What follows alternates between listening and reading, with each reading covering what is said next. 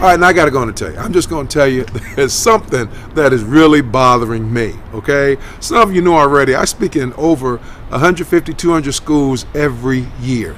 And in going to all those schools, you know what bothers me sometimes? You go into school, maybe it's because I'm old. Maybe it's because I'm a father. Probably it's because I'm a father and I have daughters.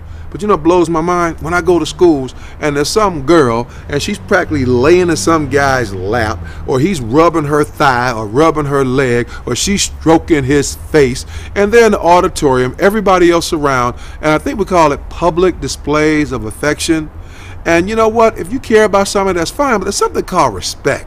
Not just respect for that person you're with, because they may not respect themselves. And you know what? This is America. You got a right to be that way. But what about respect for the rest of us who don't want to see all that? Come on, man. Be appropriate. Appropriate just says, and this is just a matter of respect, man.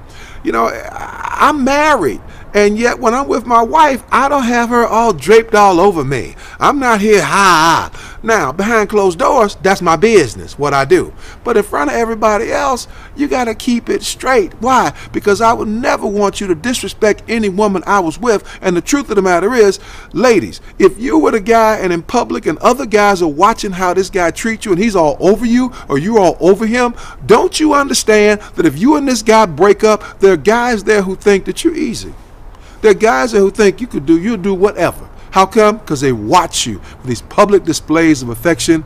And you know what'll happen? They'll start thinking if they get with you, you're supposed to treat them the exact same way. So maybe some of your business ain't everybody else's business.